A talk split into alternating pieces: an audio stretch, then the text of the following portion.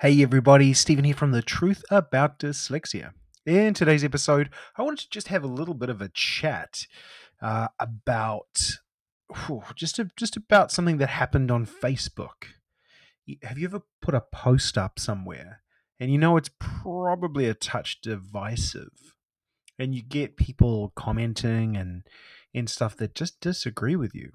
And how that makes you feel and how you process that. I just wanted to talk through an experience I've had. Uh, I quite enjoy doing that on the podcast just to kind of, you know, look at it from my perspective and then pull out of that the pattern, you know, that I'm seeing. So let's dive into this episode. Okay, just before I dive into this episode, um, theoretically, I'm just counting these days because I've done this a few days in advance. We will have kicked off our four video series on dyslexia and confidence. Hope you enjoyed the episode before this on that. Um, I will put the the link for the final time in the podcast notes. If you do want to grab that free series, you know, get in quick because I won't do it again next week um, we will have closed it off, won't be available uh, for the rest of the year. So hopefully um, you get it, grab it, have a watch, and you enjoy some of the key points.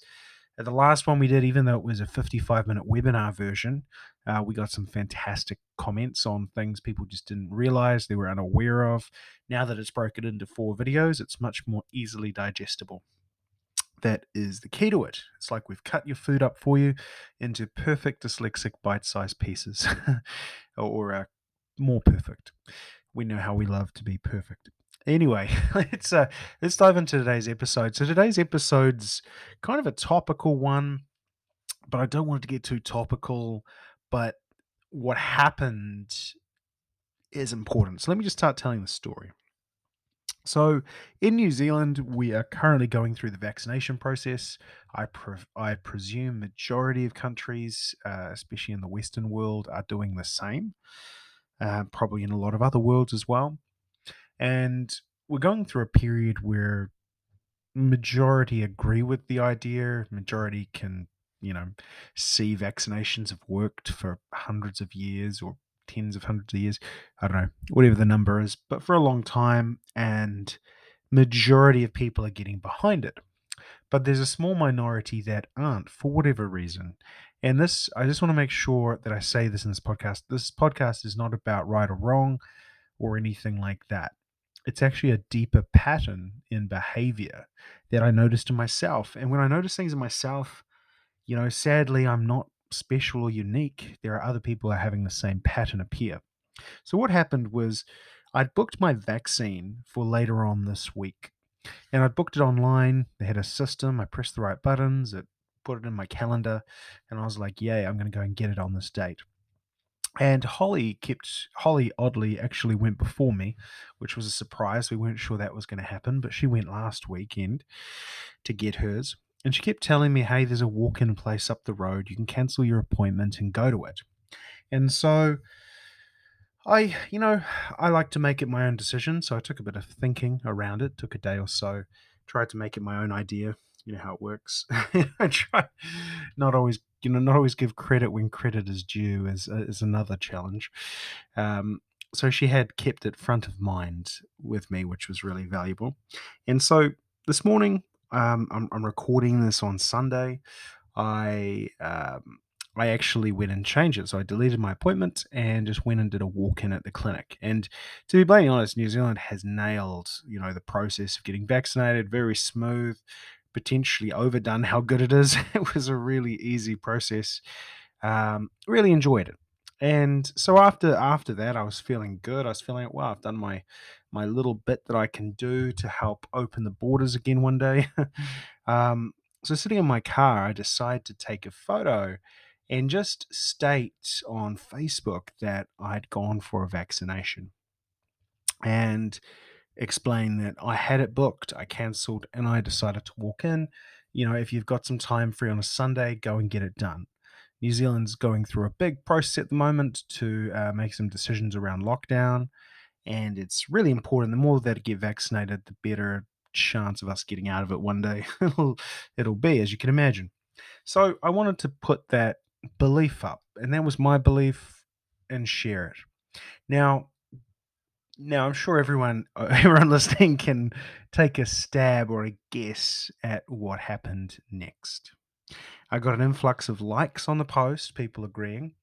And I also got a couple of people, you know, and not always people that I would have thought, um, not attacking me. They definitely didn't attack me, but decide to share their views on my post, which were opposing to mine. And it's inter- it's always interesting the you know, and I think social media in general does this to people, the emotional roller coaster we all go through when that happens. And, you know, I saw it and I saw, hey, there are two people, one I respect, one didn't bother me, and another person I don't even know why I'm friends with, so I deleted them from my friend group. you know, humorously. I was like, yeah, I've got too many friends. I don't even know who you are. I'm not even sure how we became friends. Goodbye. So, you know, I, I like sometimes that ability just to go, bam, don't need don't need to worry about that. Um, but the other two, one is a close friend, uh, and the other one is someone I knew a long time ago. You know, I really liked him. Um, but but I guess uh, I guess what I'm trying to get at is it wasn't that their opinions differed from me. You know, I was I, I sat down after all of that and I said, why am I feeling so you know what's the I tried to check in with my emotions because you know and Ashley brought this up in our in in the um, interview she did last week the mini interview I, I published about not always being able to tell what your feelings are towards something and connect them with what's actually happening in your body. Very very common not to be able to frame it. So I said okay I'm going to slow down and think about that. You know how do I feel about this? Why am I feeling this way do I care that they did? I, I had to start asking myself questions. Do I care that they disagree? No, couldn't care less. Um, so what's what's going on? You know, am I starting to question myself now that two people have disagreed, even though more agree with me? Not that that even matters in itself, but why am I why am I worried? Am I, you know, what's the feeling I'm getting? What's going through myself? And you know, it was interesting. It made me think I don't post a lot of those type of posts that are, you know, could be seen as a bit, you know, divisive. And it's because I sometimes don't back my opinion. I'm worried what other people will think of me. You know, are they judging me as a human being for this? Am I right? Am I wrong? And I was like, wow, you know, a lot of that's going through my head. Do I deep down care if I really ask myself that question? No. If I really think about these two people, what am I actually feeling towards them? You know, am I angry? Do I want to shout at them? You know, I'm sure five years ago, I would have been the first to start throwing data at them and how I know best and they don't know. But the current me is like, actually, I'm, I'm just going to let it go. I'm just going to let them be who they are. Um, that's not what I want to do. I'm not here for a fight. That wasn't the purpose. And then I asked myself the question, do I believe in what I post? And I said, yes, I do believe in that. It's not designed to hurt or offend anyone. It's it's there to share my belief, and that is okay. And I kind of went through quite a process. Usually, I don't take this long to feel through my feelings. But what I felt deep down was I felt person I questioned myself. My feeling was doubt around it. You know, I doubted my decisions and I had to actually firm myself up and become, you know, gain my confidence back because I was amazed at how quickly I was shaken by that. And it was only when I took a moment to go, actually, no, I am right. I'm oh, I'm, I'm, all right. I'm, I'm really right about what I believe, and I'm fine with it. I'm happy with it. I'm perfectly happy with my decision. And to realize, I actually felt there was a part of me that went all the way around and felt sorry for them, and went down a rabbit hole of going, wow, how did they get to this point, being so angry um, and so opposing to things. Where did that come from? And I, you know, I just felt sorry for them. I was like, wow, that's I I hope it works out for them. I really that's all I do is I hope it works out for them. And and you know, after this massive journey in my head that I I forced myself to go on because I knew it would have been sitting there for longer if I didn't actually um, address it. I feel much better. I, I did a meditation that we do in the Confident Dyslexic course.